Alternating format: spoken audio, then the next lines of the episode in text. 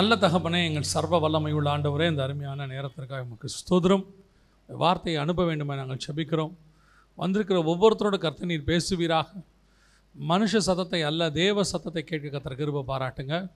திரும்பி போகும்பொழுது நம்முடைய வசனத்தை பெற்றுக்கொண்டவர்களாய் திரும்பி போக கிருபை பாராட்டும். எங்கள் ஆண்டவர் இயேசுவின் நாமத்தில் பிதாவே. லேலூயா அப்போ சொன்னபடிகள் எட்டாம் அதிகாரம் இருபத்தி அஞ்சாவது வசனம். இவ்விதமாய் அவர்கள் கர்த்தருடைய வசனத்தை சாட்சியாய் அறிவித்து சொன்ன பின்பு அப்படின்னு இருக்கு. அப்போ நடவடிக்கைகளில் ஒரு விசேஷம் என்ன அப்படின்னு கேட்டிங்கன்னு சொன்னால் அது மொத்தம் ஒரு இருபத்தெட்டு அதிகாரம் இருக்கும். அந்த மொத்த அப்போச நடவடிக்கைகளையுமே ஒரு வசனத்தில் வந்து நீங்கள் என்ன செஞ்சிடலான்னா ஆண்டவர் சொன்ன ஒரு வசனத்தில் அது மொத்தமே அடங்கிடும். எந்த வசனம் அப்படின்னு பார்த்தீங்கன்னு சொன்னால் அப்போஸ் நடவடிக்கைகள் ஒன்றாம் அதிகாரத்தில் ஆண்டவர் ஒரு வசனம் சொல்கிறாரு எட்டாவது வசனம் வாசிங்க. பரிசுத்தாவி உங்களிடத்தில் வரும்போது நீங்கள் பலனடைந்து எருசலேமிலும் யூதேயா முழுவதிலும் சமாரியாவிலும் பூமியின் கடைசி பரியந்தமும் எனக்கு சாட்சிகளாயிருப்பீர்கள் என்றார். அப்போது இந்த எருசலேமிலும் யூதாவிலும் சமாரியாவிலும் பூமியின் கடைசி பரியந்தமும் எனக்கு சாட்சிகளாக இருப்பீர்கள் என்றார் அப்படின்னு இருக்கு இந்த ஒரு வசனத்தை நீங்கள் அப்போசன படிகளுக்குள்ளே மொத்தமாக படிக்க முடியும். உதாரணமாக ஒன்று முதல் ஏழாம் அதிகாரம் வரைக்கும் சபையும் வசனமும் எங்கே இருக்கும்னு கேட்டிங்கன்னா எருசலேமில் இருக்கும். எட்டாம் அதிகாரத்துலேருந்து சமாரியாவுக்கு போயிடும். எட்டாம் அதிகாரத்துலேருந்து நீங்கள் வாசிச்சிங்கன்னா எருசலேமில் உள்ள சபை மிகுந்த துன்பம் உண்டாயிற்று. அப்போ எல்லோரும் யூதயா சமாரியா தேசங்களில் சிதறப்பட்டு போனார்கள். யூதயாவுக்கும் சமாரியாவுக்கும் போயிடும். அடுத்து எட்டுலேருந்து பதினேழு வரைக்கும் பார்த்தீங்கன்னு சொன்னால் சமாரியாவிலிருந்து பதினேழுக்கு பிறகு பார்த்தீங்கன்னு சொன்னால் அது புறஜாதியாருக்கு போயிடும் பதினெட்டாம் அதிகாரத்தில் அவர் சொல்லுவார் பவுல் சொல்லுவார் நான் புறஜாதியார் இடத்தில் போகிறேன் அப்படின்னு சொல்லிட்டு போயிடுவார் ஸோ இந்த வசனங்கள் பார்த்தீங்கன்னா அப்படியே அந்த ஒரு வசனத்துலேருந்து அப்படியே இது முழு அப்போச நடவடிக்கைகளையும் நீங்கள் சேர்த்து படிக்க முடியும். இப்போ எதுக்கு இதை நான் சொல்கிறேன் அப்படின்னா இந்த ஒன்று முதல் ஏழு வரைக்கும் அவர்கள் எப்படி ஊழியம் பண்ணார்கள்? எட்டு முதல் பதினேழு வரைக்கும் அவங்க எப்படி ஊழியம் பண்ணாங்க? பதினெட்டு முதல் இருபத்தெட்டு வரைக்கும் எப்படி ஊழியம் பண்ணாங்கன்னு அதில் இருக்கும். அதுலேயும் குறிப்பாக எதை யூஸ் பண்ணாங்க அப்படின்னு பார்த்தீங்கன்னா ஒன்று முதல் ஏழு வரைக்கும் அவங்க உயிர்த்தெழுதலின் வல்லமையை தான் யூஸ் பண்ணியிருப்பாங்க. உயிர்த்தெழுந்த வல்லமையினாலே அப்படின்னு தான் வரும். ஆனால் எட்டாம் அதிகாரத்தில் வந்து வசனத்தை பற்றி பேச ஆரம்பிச்சிருவாங்க. வசனம் பரம்பிற்று. வசனம் அங்கே எல்லா இடத்துக்கும் போயிருச்சு அப்படின்னு இருக்கும். அந்த வசனம் தான் இருக்கிறதுலேயே மிக முக்கியமான ஆயுதம். ஸ்வாட் அப்படின்னு சொல்லுவாங்க இங்கிலீஷில். இருபுறம் கருக்குள்ள பட்டயம். வேர்ட் இஸ் த ஸ்வாட் அப்படிம்பாங்க. எதுக்கு சொல்கிறேன் சபை அற்புதத்தினாலும் அடையாளத்தினாலும் பெருகும். ஆனால் வசனத்தினால் மட்டும்தான் நிற்கும் அற்புதத்துக்கு வரவங்க அடையாளத்துக்கு வரவங்க திரும்பி போக வாய்ப்பு இருக்குது பத்து பேரில் ஒம்பது பேர் திரும்பி போயிட்டான் அற்புதம் வாங்கினவன். ஆனால் ஒருத்தன் தான் நின்னான். ஆனால் வசனத்துக்கு வந்தவங்க பாருங்கள் கிட்டத்தட்ட பன்னிரெண்டு அப்போசலர்கள் அப்படியே நின்னாங்க. நாங்கள் வேறு யார் யார் இடத்துல போவோம் உம்மிடத்தில் என்ன இருக்குது? நித்திய ஜீவ வசனம் இருக்கிறது.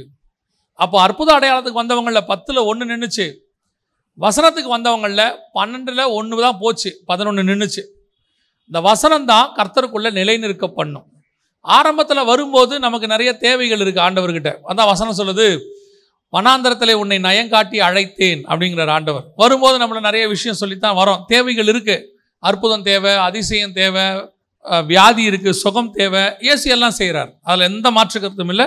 ஆண்டவர் சுகம் அளிக்கிறார் விடுதலை அளிக்கிறார் ஆசிர்வதிக்கிறார் விடுதலையாக்குகிறார் எல்லாம் இருக்குது. அதில் எந்த மாற்று கருத்தும் இல்லை. ஆனால் அதுலேயே நிற்கக்கூடாது அதோடைய அடுத்த ஸ்டேஜ் என்னன்னு கேட்டிங்கன்னா நம்முடைய அஸ்திவாரம் வசனத்தின் மேல் போடப்பட வேண்டும். ஆவிக்குரிய வாழ்க்கை வசனத்தை அடிப்படையாய் கொண்டதாக இருக்கணும். இந்த வசனம்தான் உங்களை பல நேரங்களிலே வளர்ச்சி அடைய பண்ணும். வேத வாக்கியம் வேத வசனமும் ஜெபம் தான் உங்கள் வாழ்க்கைக்கு ஆவிக்குரிய வாழ்க்கைக்கான எக்ஸசைஸ் எதுக்காக இதை நம்ம இப்போ முக்கியமாக பார்க்குறோம் அப்படின்னா பல நேரங்களிலே இப்பொழுது வசனத்துக்கு ஆல்டர்னேட்டாக சபைகளிலே நிறைய வருது. வசனத்துக்கு ஆல்டர்னேட்டாக நிறைய கொண்டாந்துட்டாங்க. ஃபெஸ்டிவல்ஸ் கொண்டாந்துட்டாங்க. அப்புறம் வந்துட்டு நிறைய களியாட்டங்கள் அல்லது நிறையா ஃபங்க்ஷன்ஸ் அப்புறம் டூரு இந்த மாதிரி நிறையா இருக்குது சபையில். வசனத்தை பியூராக அப்படியே கர்த்தர் சொன்னபடி சபை ஏற்றுக்கொள்ள தொடங்கும் போது சபை விருத்தி அடைய தொடங்கும். அப்போ இந்த அப்போச நடவடிக்கைகளில் இந்த வசனம் அப்படியே ஸ்டெப் பை ஸ்டெப்பாக என்னென்ன காரியங்கள்லாம் செஞ்சுக்கிட்டு வருது அப்படிங்கிறத மட்டும்தான் உங்களுக்கு சொல்ல போகிறேன் அதை மட்டும் நம்ம பார்க்க போகிறோம் முதலாவது வாசிங்க. அப்போஸ் நடவடிக்கைகள் ஆறாம் அதிகாரம் ஏழாவது வசனம் வாசிங்க. தேவ வசனம் விருத்தி அடைந்து சீஷருடைய தொகை எருசலேமில் மிகவும் பெருகிற்று. ஆசாரியர்கள் அனைவரும் விசுவாசத்துக்கு கீழ்ப்படிந்தார்கள். நல்லா கவனிங்க. வேத வசனம் விருத்தி அடைந்து சீஷர்கள் தொகை பெருகிற்று. இதுக்கு முன்னாடி ஒரு சம்பவம் நடக்குது. இதுக்கு முன்னாடி தான் ஒரு பெரிய சம்பவம் நடக்குது. என்ன நடக்குது அப்படின்னு கேட்டிங்கன்னு சொன்னால் சர்ச்சுக்குள்ள ஒரு பெரிய பிரச்சனை வருது. அதான் ஃபஸ்ட்டு பிரச்சனை. சர்ச்சில் வரக்கூடியதான முதலாவது பிரச்சனை அங்கே தான் ஆரம்பிக்குது. ஆறாம் அதிகாரத்தில் ஒன்றாவது வசனம் வாசிங்க பார்ப்போம். அந்நாட்களிலே சீசர்கள் பெருகின போது கிரேக்கரானவர்கள் தங்கள் விதவைகள் அன்றாடக விசாரணையில் திட்டமாய் விசாரிக்கப்படவில்லை என்று. எபிரேயருக்கு விரோதமாய் முறுமுறுத்தார்கள். இதில் எங்கே பிரச்சனை இருக்குது? இந்த வசனத்தில் என்ன பிரச்சனை இருக்கு? விசாரிக்கப்படலைங்கிறதா என்னது இப்போ அது பிரச்சனை இல்லை அதில். அது பிரச்சனையே இல்லை. அதில் என்ன தெரியுமா பிரச்சனை? கிரேக்கரானவர்கள் எபிரேயர்கள்னு இருக்குல்ல? எப்போ சபைக்குள்ள இந்த பிரிவு வந்துச்சோ பிரச்சனை ஆரம்பிச்சிடும் அதுக்கு முன்னாடி இவங்க அத்தனை பேரும் ஒரு மனமாக இருந்தாங்க. ஒரு மனமாக இருக்கும்போது சபையில் பரிசுத்தாவியானவர் இறங்கினார். வல்லமையாக இருந்துச்சு. மிகப்பெரிய அளவில் பரம்புச்சு. அப்படியே அற்புத அடையாளம் எல்லாம் நடக்குது. எல்லாரும் சொத்தெல்லாம் விற்று கொண்டு வந்து வைக்கிறாங்க. அப்படியே சபை வந்து மூவாயிரம் பேர் ஐயாயிரம் பேர் ரட்சிக்கப்படுறாங்க. இவங்க எல்லாம் ஒரு இடத்துல கூடுறாங்க. நல்லா தான் போய்கிட்டு இருக்கு திடீர்னு உள்ளுக்குள்ளே என்ன பிரச்சனை வருது? கிரேக்கரில் மட்டும் நல்லா கவனிக்க மாட்டீங்க. எபிரேயக்காரங்களுக்கு மட்டும் தனியாக கவனிக்கிறீங்க. அப்படின்னு சபைக்குள்ளே என்ன வருது? ஒரு பிரிவினை வருது. ஒரு மனம் போயிருச்சு அங்கே. ஆரம்பத்திலேருந்து ஒன்றாம் அதிகாரத்திலேருந்து வாசித்து பாருங்க. அவர்கள் ஒருமனப்பட்டு கூடி வரும்போது ரெண்டாம் வசனம் அவர்கள் ஒருமனப்பட்டு கூடி வரும்போது அந்த மூணாம் அதி ரெண்டாம் அதிகாரத்தில் சொல்கிறேன் திருப்பி பாருங்க அஞ்சாம் அதிகாரம் ஒருமனப்பட்டு வந்தபோது இந்த ஒரு மனம் ஒரு மனம் ஒரு மனங்கிற வேர்டு வந்துக்கிட்டே இருக்கும் பைபிளில். எப்போ ஒரு மனம் போச்சோ சபைக்குள்ளே எப்போ ஒரு மனம் கலையுதோ அதுக்கு மிக முக்கியமான ரீசன் என்ன? அவங்க அன்னைக்கு உள்ள சபையில் உள்ள பிரச்சனை என்ன? கிரேக்கர் யூதர் பிரச்சனை. பவுல் எழுதுறாரு இங்கே கிரேக்கன் என்றும் இல்லை யூதன் என்றும் இல்லை. ஒரே ஒரு ரத்தத்தில் கழுவப்பட்டாச்சு. அத்தனை பேரும் ஒரு தகப்பனுக்கு பிள்ளைகள். இங்கே எங்கே விதமான பாகுபாடும் கிடையாதுங்கிறாரு. ஆனால் இன்னைக்கு எவ்வளோ பெரிய சபையாக இருக்கட்டும் உள்ளுக்குள்ளே வந்து ஒரு புகைச்சல் இருந்துகிட்டே இருக்குது. அவர் யார்? இவர் யார்? பாஸ்டர் யார்? பாஸ்டர் அம்மா மேலே ஒர்ஷிப் நடத்துறாரு. இவர் யாராக இருக்கும்? அதை தெரிஞ்சுக்கிறதுல ஒரு ஆர்வம். அதை அதை அதை வச்சு அவங்களுக்கு வந்து அப்படியே என்னை கேட்டால் இது பிசாசினுடைய சுபாவம். பிரிவினை உண்டாக்குறது யார் சுபாவம்? பிசாசினுடைய சுபாவம். இயேசுவின் ரத்தத்தில் கழுவப்பட்டு சபைக்குள்ள வந்தாச்சுன்னா இங்கே எந்த பாகுபாடும் கிடையாது. அத்தனை பேரும் ஒரு தேவனுடைய பிள்ளைகள். இங்கே யூதனும் கிடையாது கிரேக்கனும் கிடையாது ஜாதி கிடையாது ஏற்ற கிடையாது தாழ்வு கிடையாது பணக்காரன் கிடையாது ஏழை கிடையாது படித்தவன் கிடையாது படிக்காதவன் கிடையாது.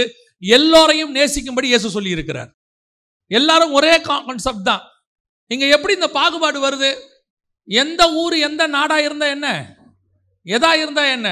ஒரு ரத்தத்தில் கழுவப்பட்டுட்டோம் ஒரு நாட்டுக்கு போக போகிறோம் அவ்வளோதான் நடுவில் இங்கே எல்லாம் மாறிடணும் யூதன் கிரேக்கன்ற பிரச்சனை வரக்கூடாது. இங்கே இந்த பிரச்சனை. வெளிநாட்டுக்கு போயிருங்க. ஒவ்வொரு ஊரில் ஒரு பிரச்சனை. எப்போ இயேசுவின் ரத்தத்தில் கழுவப்பட்டுட்டோமோ அதுக்கப்புறம் எந்த பாகுபாடும் இங்கே கிடையவே கிடையாது. யூதனும் கிடையாது கிரேக்கனும் கிடையாது. இங்கே எல்லாருக்கும் சம உரிமை தான் அத்தனை பேரும் சமமாக தான் பார்க்கப்படுகிறோம். இங்கேருந்து பார்க்குறவங்க நல்லா தான் பார்க்குறோம். கீழே இருக்கிறவங்க தான் வேற மாதிரி பார்க்குறீங்க. என்னவா இருக்கும்? ஏதுவாக இருக்கும்? நல்லா கவனிச்சுக்கொள்ளுங்க. ஜாதி பார்க்குறவங்க ஏற்றத்தாழ்வு பார்க்குறவங்க படித்தம் படிக்காதவங்க பார்க்குறவங்க நீங்கள் அத்தனை பேருமே நீங்கள் ஒரு மனதின் ஆவி இல்லாததுனால உங்களால் தான் வசனம் விருத்தி அடைய மாட்டேங்குது. அந்த வசனம் இருக்குது பார்த்தீங்களா ஆறு ஏழு என்ன சொல்லுது? கரெக்டாக இந்த சம்பவம் முடியும் போது வசனம் சொல்லும். இந்த சம்பவம் முடிஞ்சு அவங்க சரி பண்ணுவாங்க அதை. சபைக்குள்ளே ஒரு ஆளை ஒரு டீமை போட்டு இதையெல்லாம் சரி பண்ணுவாங்க. எப்போ இந்த ஒரு மனம் வந்து இந்த ஏற்றத்தாழ்வு பாகுபாடு சபைக்குள்ள மறையுதோ மறைஞ்ச உடனே ஆறு ஏழு என்ன சொல்லுது அப்போ நடவடிக்கைகள் தேவ வசனம் விருத்தி தேவ அடைந்து வசனம் விருத்தி அடைந்து சீசருடைய தொகை சீசருடைய தொகை எருசலேமில் மிகவும் பெருகிற்று. அவ்வளோதான் தானா பெருகும். தானா பெருகும். நீங்க ஒண்ணுமே செய்ய வேணாம். செய்யற சொல்ற சுவிசேஷம் சொல்லிட்டே இருங்க. சீஷருடைய தக தொகை பெருக போகுது.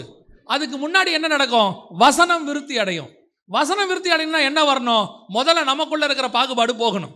இன்னைக்கு சபை விருத்தி அடையாமல் இருக்கிறதுக்கும் சீஷர்கள் பெருகாமல் இருக்கிறதுக்கு காரணம் விசுவாசிகளுக்குள்ளேயும் ஊழியர்களுக்குள்ளேயும் இருக்கக்கூடியதான இந்த பாகுபாடு.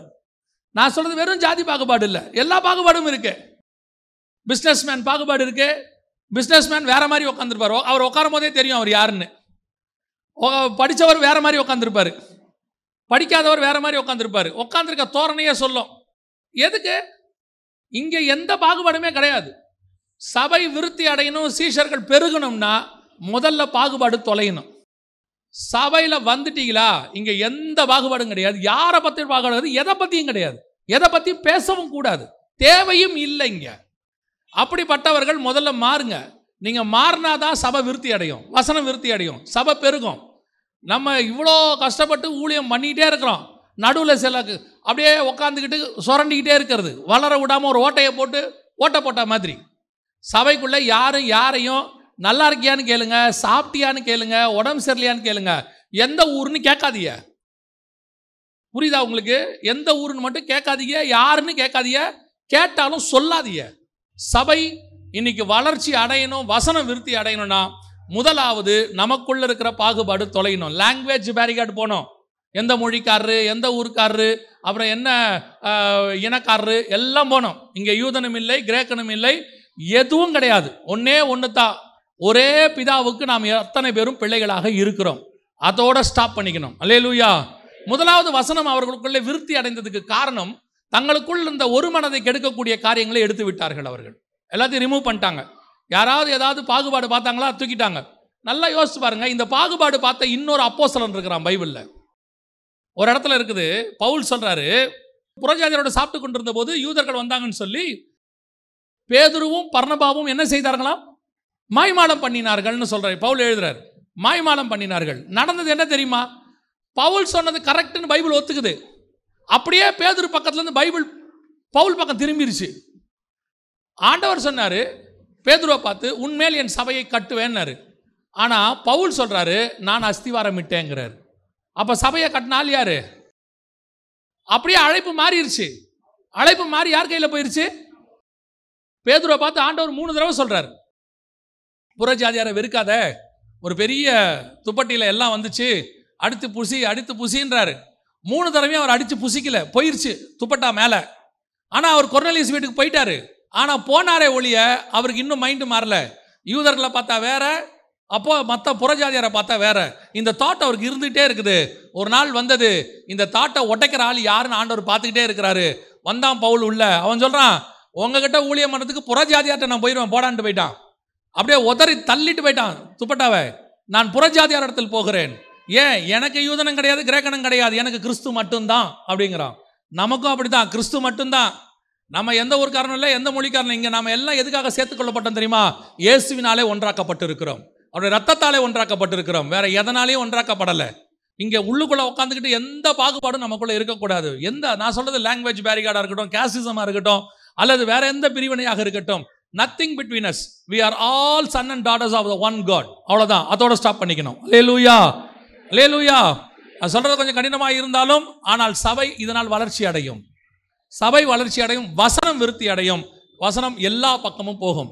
ரெண்டாவது அடுத்த ஸ்டேஜுக்கு வசனம் போகுது. எங்க போகுது பாருங்க? வாசிங்க. அப்போ சில பன்னிரெண்டு இருபத்தி நாலை வாசிங்கள் தேவ வசனம் வளர்ந்து பெருகிற்று. தேவ வசனம் வளர்ந்து பெருகிற்று. பர்ணபாவும் சவுலும் ம், தர்ம ஊழியத்தை நிறைவேற்றின பின்பு ஆ, மார்க்கு என்னும் மறுபேர் கொண்ட யோவானை கூட்டிக் கொண்டு எருசலேமை விட்டு திரும்பி வந்தார்கள். நமக்கு என்ன தேவைன்னா அதுக்கு முந்தின வசனம் தான். தேவ வசனம் வளர்ந்து பெருகிற்று. இப்போ ஆறாம் அதிகாரத்தில் ஒரு பெரிய பிரச்சனை. அந்த பிரச்சனையை சால்வ் பண்ணுறாங்க சால்வ் பண்ண உடனே வசனம் சொல்லுது. வசனம் விருத்தி அடைந்து சீஷர்கள் தொகை பெருகிற்று. இப்போ அப்படியே போயிட்டே இருக்குது. பன்னிரெண்டாம் அதிகாரத்தில் அடுத்த பிரச்சனை ஒன்று வருது. அடுத்த பிரச்சனை வந்த உடனே இம்மிடியட்டாக கர்த்தர் ரியாக்ட் பண்ணுறாரு அதுக்கு. அதான் ரொம்ப முக்கியம். நல்லா கவனிச்சு பாருங்க. இப்போ இப்போ நம்ம ஒரு மூணு நாலு விஷயம் பார்க்க போகிறோம் ஒவ்வொன்றும் ஒரு விஷயம் நடந்த உடனே வசனம் பெருசாச்சு. வசனம் விருத்தி அடைந்தது. வசனம் பரம்பிற்று இப்படின்னு இருக்கும். இந்த வசனம் பரம்பரத்துக்கு முன்னாடி ஒரு சம்பவம் நடக்கும். அதை அதை கிளியர் பண்ணாதான் அது நடக்கும் வசனம் பரம்புறது அப்படின்னா அந்த வசனம் பரம்புவதற்கு போவதற்கு இதெல்லாம் பேரிகார்டு தடையாக இருந்திருக்கு. கத்தை ரிமூவ் பண்ணுறாரு இப்போ வா இப்போ அந்த பன்னிரெண்டாம் அதிகாரத்தில் இருபத்தி நாலாவது வசனம் நீங்கள் வாசிச்சிங்க.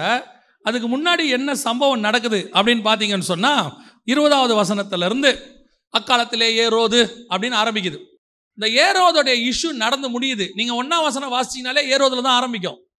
பன்னிரெண்டு ஒன்று ஆரம்பிச்சிங்கனாலே ஏரோதுல தான் ஆரம்பிக்கும். ஏரோது பிரச்சனை பண்ண ஆரம்பிக்கிறார். பிரச்சனை பண்ண ஆரம்பிச்சு ஃபஸ்ட்டு யாக்கோபை கொலை பண்ணுறார் அடுத்து பேதுருவை கொலை பண்ண பார்க்குறாரு இந்த இஷ்யூ போயிட்டு இப்போ ஏரோது ராஜவஸ்திரம் தரித்தவனாக சிங்காசனத்தில் உட்கார்ந்து கர்த்தருடைய வசனத்தை பேச ஆரம்பிக்கிறார். வசனத்தை பேச ஆரம்பித்த போது இப்பொழுது ஜனங்கள் சொல்கிறாங்க இது என்ன சத்தம்? தேவனுடைய சத்தம். அப்பொழுது ஜனங்கள் இது மனுஷ சத்தம் அல்ல இது தேவ சத்தம் என்று ஆர்ப்பரித்தார்கள். இருபத்தி ரெண்டாவது வசனம். இது வரைக்கும் கரெக்ட் பர்ஃபெக்ட் கர்த்தர் எவரையும் பயன்படுத்துகிறார்? யாரை வேணால் கர்த்தர் பயன்படுத்த தொடங்குறார். அதில் எந்த மாற்று கருத்தும் இல்லை. ஆனால் இங்கே என்ன பிரச்சனை அப்படின்னு கேட்டிங்கன்னா கர்த்தருடைய வசனம் பரம்பரத்துக்கு முன்னாடி ஒரு பேரிகார்டு எது அப்படின்னு கேட்டிங்கன்னா மகிமை வர வே வந்துக்கிட்டே இருக்கு. அது கர்த்தர் பக்கம் போகாமல் தன் பக்கம் திருப்பக்கூடியவர்கள். கர்த்தருடைய பக்கம் போகாம தன் பக்கம் திருப்பக்கூடியவர்கள். இந்த தன் பக்கம் திருப்பக்கூடியவர்களுக்கு நியாய தீர்ப்பு அங்கே வருது. கர்த்தருடைய வசனத்தில் ரெண்டு காரியம் உண்டு. நம்ம எல்லாம் நினைக்கிறபடி. அது இருபுறம் கருக்குள்ள பட்டயம்னு இருக்குது இல்லையா? இருக்குல்ல? இருபுறம் கருக்குள்ள பட்டயம். ஒரு புறம் என்ன செய்யுது?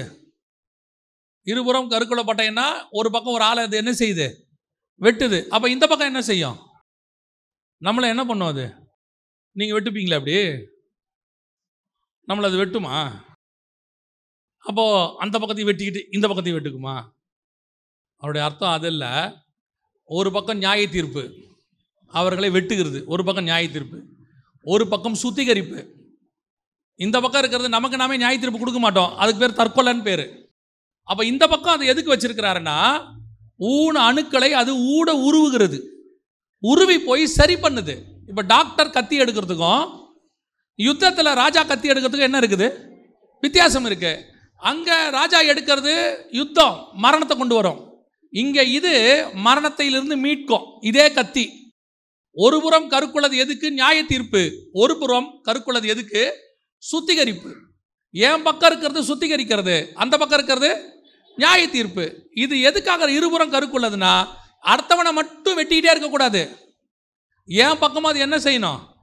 சுத்திகரிக்கணும். இங்கே ஏறோதுக்கு என்ன பிரச்சனை அப்படின்னா புகழ் வருது. கிறிஸ்தவத்தில் இருக்கக்கூடிய ஆண்டவர்கிட்ட இருக்கக்கூடிய பெரிய ஆசீர்வாதம் என்ன தெரியுமா? ஒருத்தனை பிடிச்சிட்டா ஆண்டவருக்கு அவர் ஆசீர்வதிக்கிற மெத்தட் இருக்கு பார்த்தீங்களா அது அப்படியே அப்படி இருக்கும். அப்படி அள்ளி விடுவார். வானத்தின் பலகனியை திறக்கிறாருன்னு இருக்குல்ல இருதயத்துக்கு ஏற்றவனை கண்டுட்டாரு கொடுக்கணும்னு முடிவு பண்ணிட்டாருன்னு வச்சுங்களேன் அதெல்லாம் கணக்கே பார்க்க மாட்டார் நம்ம ஆண்டவர். சில நேரத்தில் அப்பா பார்த்தீங்கன்னா ரொம்ப பிடிச்சி போச்சு அதாவது நல்ல மார்க் எடுத்து ஏதோ ஒன்று நடந்துச்சுன்னா பிள்ளை கேட்கறத விட அதிகமாக என்ன செய்வார்? வாங்கி கொடுப்பாரு.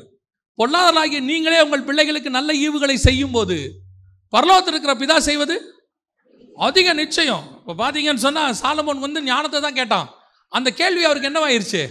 அந்த ஜெபம் பிடிச்சிருச்சு உடனே சொல்கிறாரு என்ன ஞானம்? அதையும் கொடுக்குறேன் கேளாத. ஐஸ்வர்யம் தரேன் வச்சுக்கோ. அப்படிம்பார். ஆபரகாம்கிட்ட கேட்பார் ஆபரகாம் ஆண்டவரே இந்த தேசத்தை எனக்கு எப்போ தருவீங்க? எவ்வளோ தருவீங்க? உடனே ஆண்டவர் சொல்வார் தேசத்தின் நீளம் அகலம் எந்த மட்டுமோ அந்த மாதிரி நட. அப்படிம்பார். அவர் ஏந்திரிச்சு காணனை நடப்பார். நடந்து முடிஞ்ச உடனே கர்த்தர் சொல்வார் எல்லையை நோட் பண்ணிக்க. அப்படிம்பார். சரி ஆண்டவர் என்ன எல்லை? ஐப்ராத் நதி முதல் கொண்டு எகிப்தின் நதி வரைக்கும். இவர் எங்கே இருக்கிறார் தெரியுமா?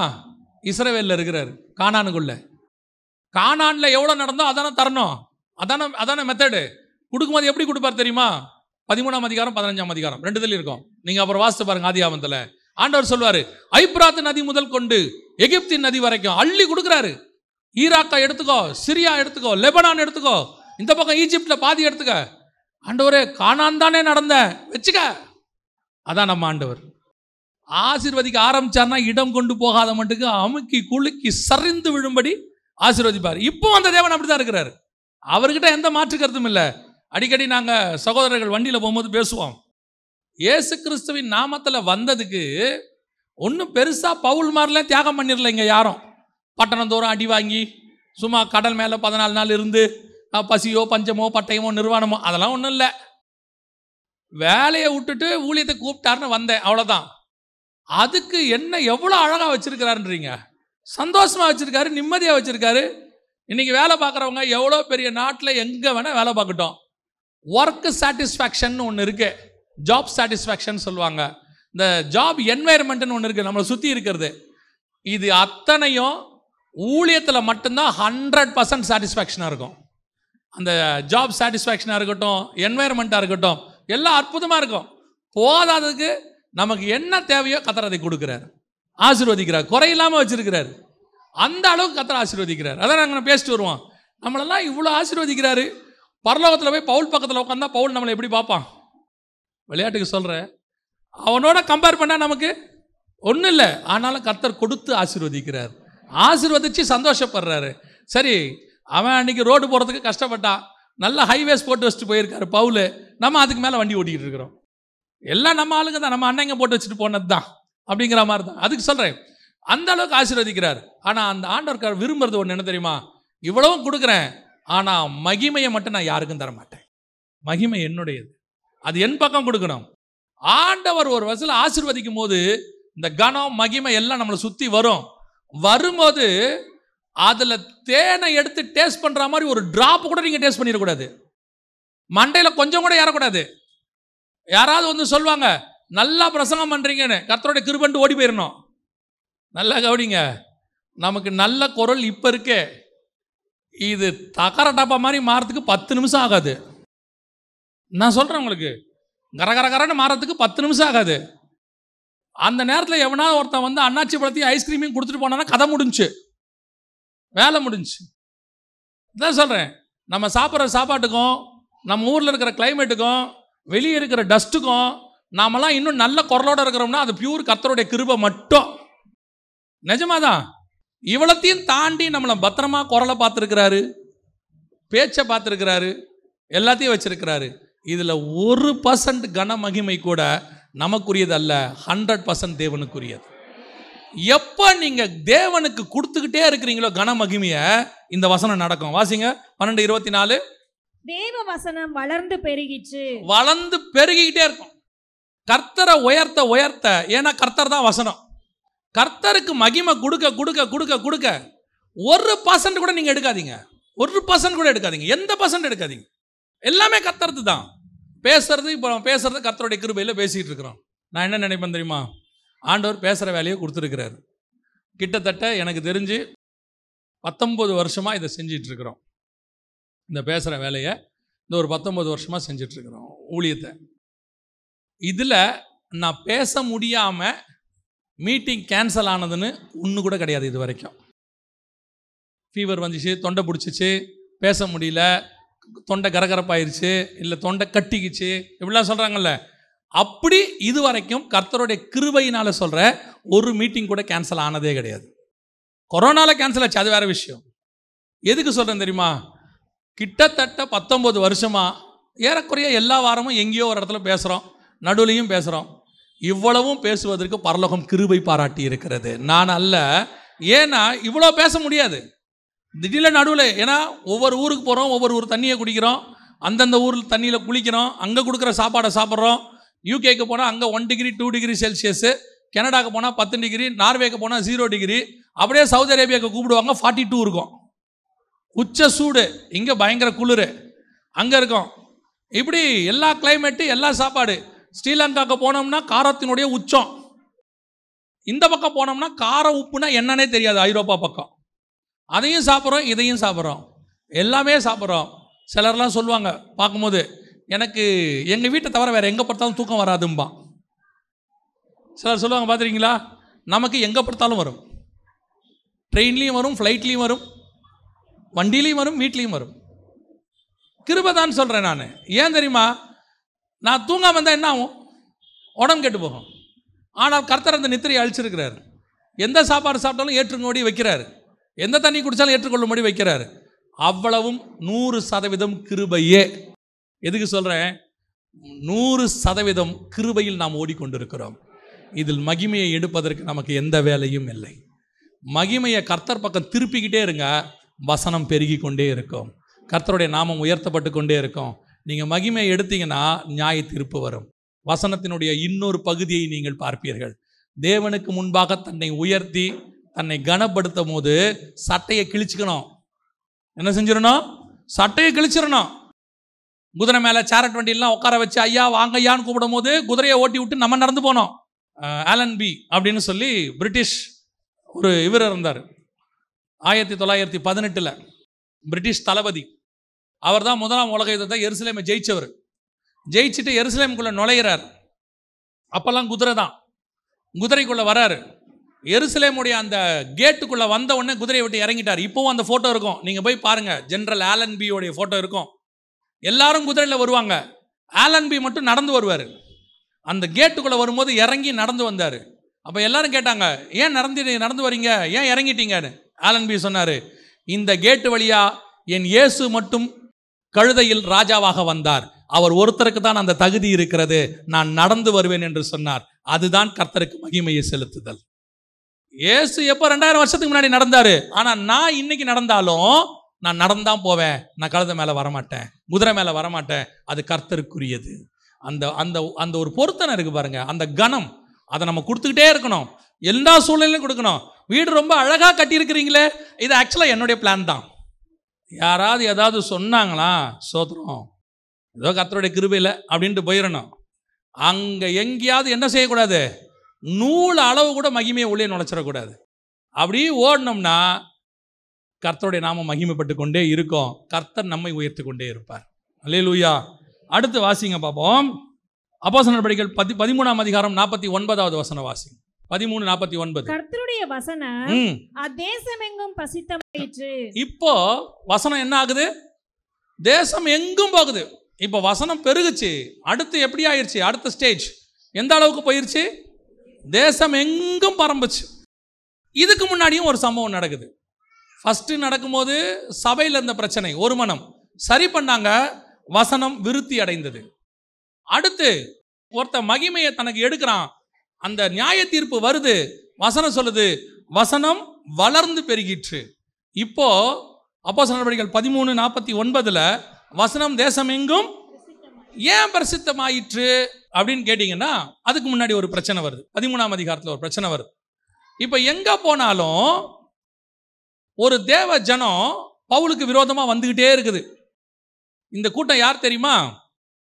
முந்தின நாள் பவுல் பிரசங்கம் பண்ணும்போது போன வாரம் பிரசங்கம் பவுல் பிரசங்கம் பண்ணும்போது சந்தோஷமாக கேட்குறான் அடுத்த வாரம் பார்த்தீங்கன்னா பவுல் மீட்டிங்க்கு கூட்டம் வந்துருச்சு. பயங்கர கூட்டம். இதை பார்த்த உடனே அந்த ஜப ஆலயம் இருக்குல்ல அவங்களுக்கு பயங்கர என்ன வந்துருச்சு. பொறாமை வந்துருச்சுன்னு இருக்கு. அங்கே நீங்கள் பார்த்தீங்கன்னா பவுலின் மேல் பொறாமை கொண்டு அப்படின்னு இருக்கும். பதிமூணாம் அதிகாரம் அப்போஸ் நடவடிக்கைகளில் நாற்பத்தி அஞ்சாவது வசனம். யூதர்கள் ஜனக்கூட்டங்களை கண்டபோது யூதர்கள் ஜனக்கூட்டங்களை கண்டபோது பொறாமையினால் நிறைந்து பொறாமையினால் நிறைந்து பவுலினால் சொல்லப்பட்டவைகளுக்கு எதிரடையாய் பேசி விரோதித்து தூசித்தார்கள். இது அடுத்து கர்த்தர் நம்மளை ஆசீர்வதிக்கிறத பார்த்தோன்னே ஒரு கூட்டத்துக்கு என்ன வருது? பொறாமை. என்னடா இவனுங்க இப்படி வளர்ந்துட்டு போறானுங்களே? இப்போ பார்த்தீங்கன்னா அற்புத அடையாளங்காக ஜனம் வரல ஜனம் எதுக்காக வருது? வசனத்துக்காக வருது. வசனம் வந்து கேட்க வருது. வசனம் கேட்க வந்த உடனே அந்த இடத்துல யூதர்களுக்கு ஒரு பொறாமை வருது பவுல் மேலே. பொறாமை வந்த உடனே அவன் சொல்ற வசனம் என்னன்னா நாற்பத்தி ஆறாவது வசனம். வாசிங்க. அப்பொழுது பவுலும் பர்னபாவும் ஆ. தைரியம் கொண்டு அவர்களை நோக்கி தைரியத்தோடு அவர்கள் நோக்கி அடுத்த வசனம் தேசம் எங்கும் போகணும்னா நம்ம செய்ய வேண்டிய மிக முக்கியமான விஷயம். சில நேரத்தில் சில இடத்துல தைரியமாய் பேச வேண்டியது அவசியம். சில இடத்துல என்ன செய்யணும்? தப்பு நடக்குதா? அங்கே உபதேசம் தப்பாக இருக்குதா? அந்த இடத்துல தப்பு பண்ணுறாங்களா அதை கர்த்தர் அனுமதி நமக்கு அனுமதி கொடுக்குறாரா? தைரியமாக பேசிடணும். பல நேரத்தில் நம்ம என்ன செய்வோம் தெரியுமா? சரிங்க நாங்கள் என்னங்க? நாங்கள் ஒன்றும் பேசலைங்க. பவுலுக்கும் பேதருக்கும் அது ஒன்று தான் வித்தியாசம். எந்த இடத்துல எடுத்து பாருங்க? தைரியமாய் பேசினான். தைரியமாய் பேசினான். அந்த தைரியம் தான் இம்பார்ட்டன்ட் ஸ்பிரிச்சுவல் தைரியம் வேணும். ஸ்பிரிச்சுவல் தைரியம் தப்பு நடக்கும்போது பேசுறதுக்கு வரணும். முதல் முதல்ல ஊழியத்துக்கு வந்த புதுசில் சில காரியங்களை பேசிக்கிட்டே வரும்போது ஒரு பெரிய பணக்காரர் வந்து என்ன பண்ணார்? அந்த கூட்டத்துக்கு வந்திருந்தார். அவர் வீட்டில் தான் அன்றைக்கி சாப்பாடு. முடித்த உடனே அவர் என்ன பண்ணார்? நல்ல வயசானவர். அப்போது நான் சொல்கிறது ஒரு பதினஞ்சு வர பத்தொம்பது வருஷத்துக்கிட்ட. தோல் மேலே கை போட்டுட்டு என்கிட்ட ஒரு வார்த்தை சொன்னார். தம்பி இந்த மாதிரியெல்லாம் பேசினீன்னா ஒரு ரூபாயிலும் ஆஃபரிங் கொடுக்க மாட்டான். அவர் சொன்ன வார்த்தை இன்னும் என் காதில் அப்படியே இருக்குது ஒரு வயலும் ஆஃபரிங் கொடுக்க மாட்டான். அனுசரித்து போகணும்.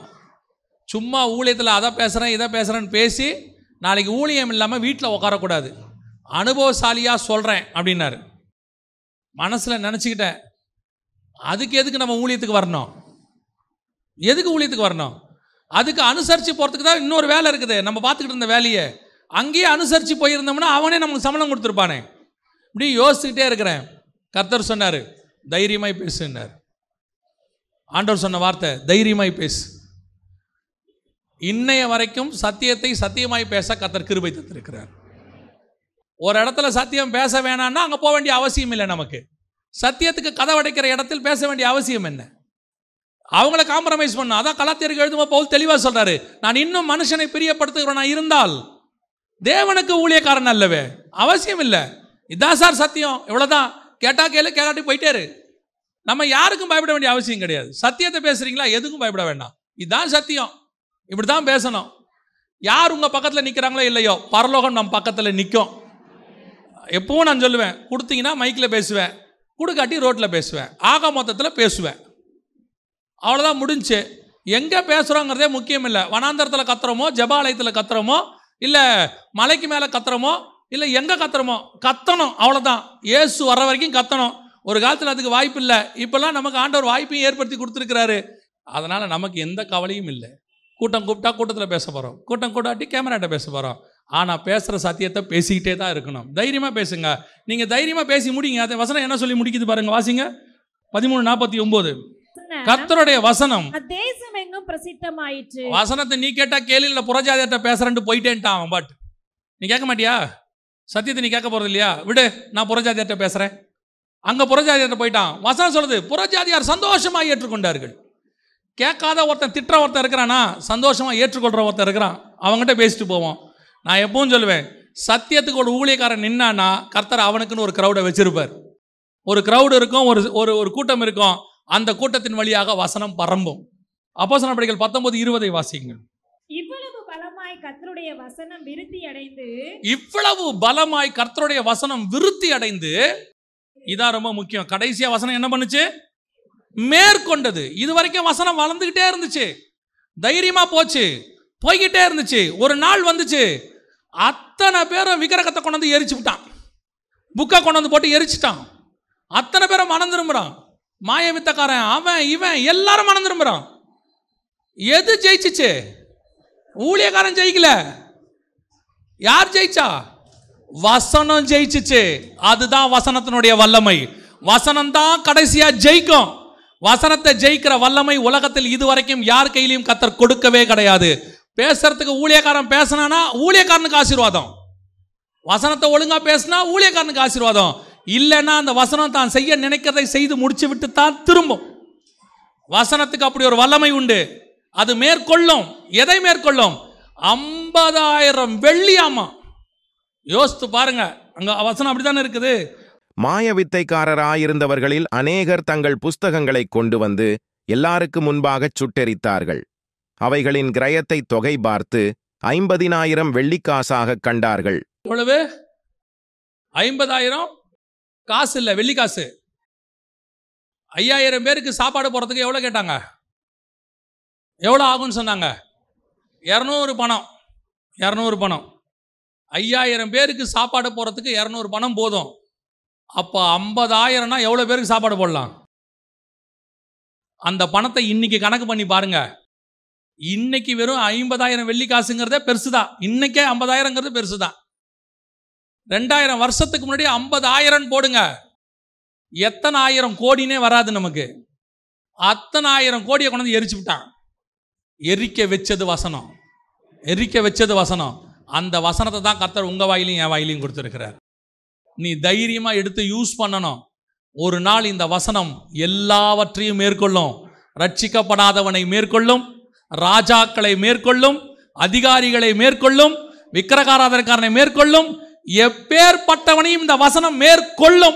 அதுதான் வசனத்தினுடைய பவர் இதை ஒழிக்கவோ அழிக்கவோ ஒரு ராஜாங்கமும் இல்லை ஒரு ராஜாவும் இல்லை ஒரு ராஜகுமாரத்தையும் இல்லை. இது மேற்கொண்டு தைரியமாய் உட்கார்ந்திருக்கிறது அந்த வசனத்தை தான் கத்தர் உங்க கையிலும் என் கையிலும் எப்படி ஒரு ஜெட் பிரிவு பாதுகாப்பு இருந்தால் அந்த வரவருக்கு எவ்வளோ ஒரு தைரியம் இருக்கும்? இவ்வளோ ஒரு பாதுகாப்பு இருக்குது. நம்ம தைரியமாக போகலாம் நல்ல ஒரு காஸ்ட்லியான குண்டு தொலைக்காத பென்ஸ் கார்க்குள்ளே உக்காந்தா உங்களுக்கு எவ்வளோ தைரியம் இருக்கும்? எவன் சுட்டாலும் ஒன்றும் ஆகாது. ஏர்ஃபோர்ஸ் ஒன்ல போய் அமெரிக்க ஜனாதிபதி மேலே உட்காந்துக்கிட்டாருன்னா அவருக்கு ஒரு தைரியம் இருக்கும். யாரும் எதுவும் செய்ய முடியாது. கேம்ப் டேவிட்ல போயிட்டு ஜனாதிபதிகள்லாம் உட்காந்துப்பாங்க மறைவா உட்காந்துக்கிட்டா கண்டுபிடிக்க முடியாது எங்கே இருக்கிறாங்கன்னு. அப்படி உட்காந்துக்கிட்டா அவங்களுக்கு ஒரு தைரியம் இருக்கும். இத்தனை பேருக்கு இருக்கிற தைரியத்தை விட உன் கையில் பைபிள் இருந்தால் போதும். அது எல்லாத்த விட தைரியத்தை கத்தர் இது கொடுப்பார். ஏன் தெரியுமா? அவன்லாம் சாவுக்கு பயந்து போய் உட்கார்றவன் இது செத்தவனையே உயிரோடு கூட எழுப்புற பைபிள். இதுக்கு இருக்கிற வல்லமை வேற. இது மகத்துவமே வேற.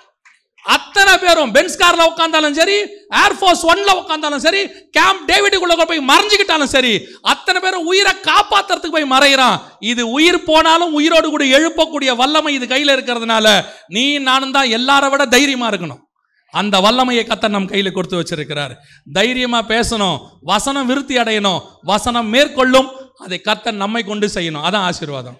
நம்மை கொண்டு செய்யல நம்ம பயந்துட்டோம் வசனத்தை காம்ப்ரமைஸ் பண்ணிட்டோம் யாருக்காகவாவது கொஞ்சம் கூனி குறுக்கி போயிட்டோம் இல்லை அவங்களுக்காக அந்த வசனத்தை கொஞ்சம் மாற்றிட்டோம்னா பரலோகம் உங்களை குப்பை மாதிரி உரம் தள்ளிடும் பரலோகத்துக்கு நீங்கள் தேவைப்பட மாட்டீங்க. பரலோகத்துக்கு யார் தேவை தெரியுமா? தைரியமாய் பேசக்கூடிய ஒரு ஆள் தேவை. சொல்லக்கூடிய ஒரு ஆள் தேவை. தப்புனா தப்பு அவ்வளோதான் நம்மக்கிட்ட தப்பு சொன்னாலும் திருத்திக்கணும். அது வேற விஷயம். நம்மக்கிட்ட ஒரு தப்பு இருக்குது. ஓகே ரைட் ஃபைன் இங்கே யாரும் பர்ஃபெக்ட் கிடையாது. திருத்திக்க போகிறோம் ஆனால் கையில் வசனம் என்கிற பட்டயம் இருக்கணும்.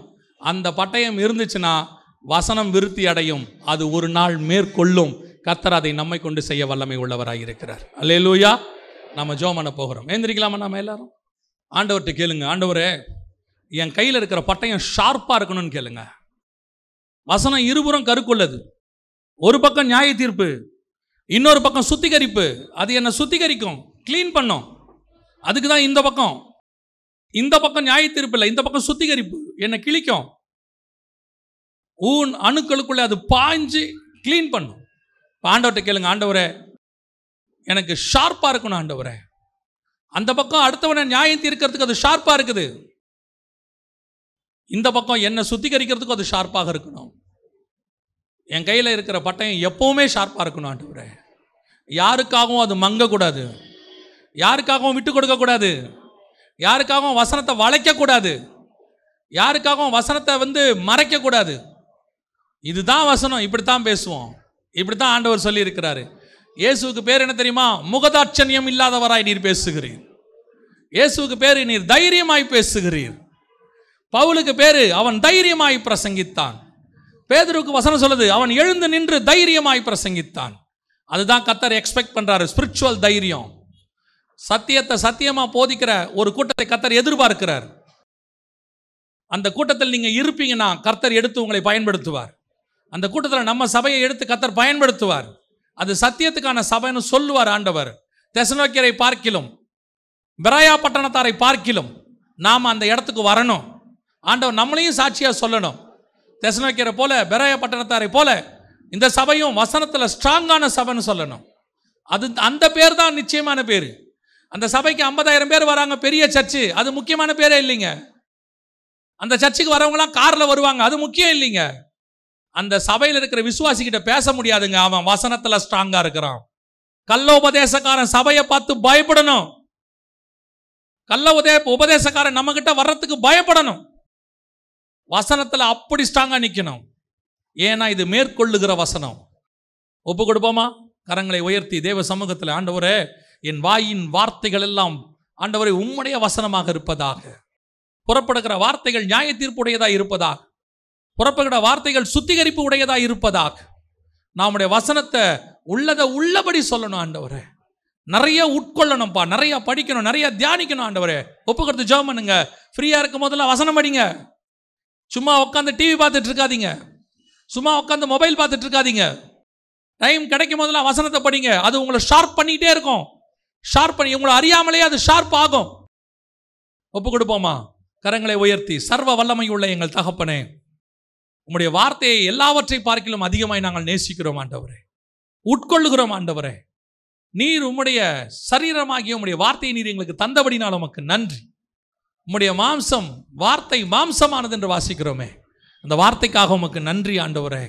இதை நாங்கள் உண்மையும் உத்தமமாய் முடிவு பரியந்தம் நிற்க எங்களுக்கு கிருப பாராட்டுங்க. நிற்கிறேன் என்று சொல்ல நாங்கள் விழாதபடி உம்முடைய கிருபை எங்களை தாங்க வேண்டுமாய் நாங்கள் செபிக்கிறோம். நாங்கள் முடிவு பரியந்தம் இதே சத்தியத்தில் இப்படி நிற்க எங்களுக்கு கிருபதான் ஒவ்வொருத்தரும் அப்படி வளரட்டும் சபை அதில் வளரட்டும் ஆண்டவர். கிருபையுள்ள கரத்தில் தாழ்த்துகிறோம். எங்கள் ஆண்டவர் இயேசுவின் நாமத்தில் பிதாவே.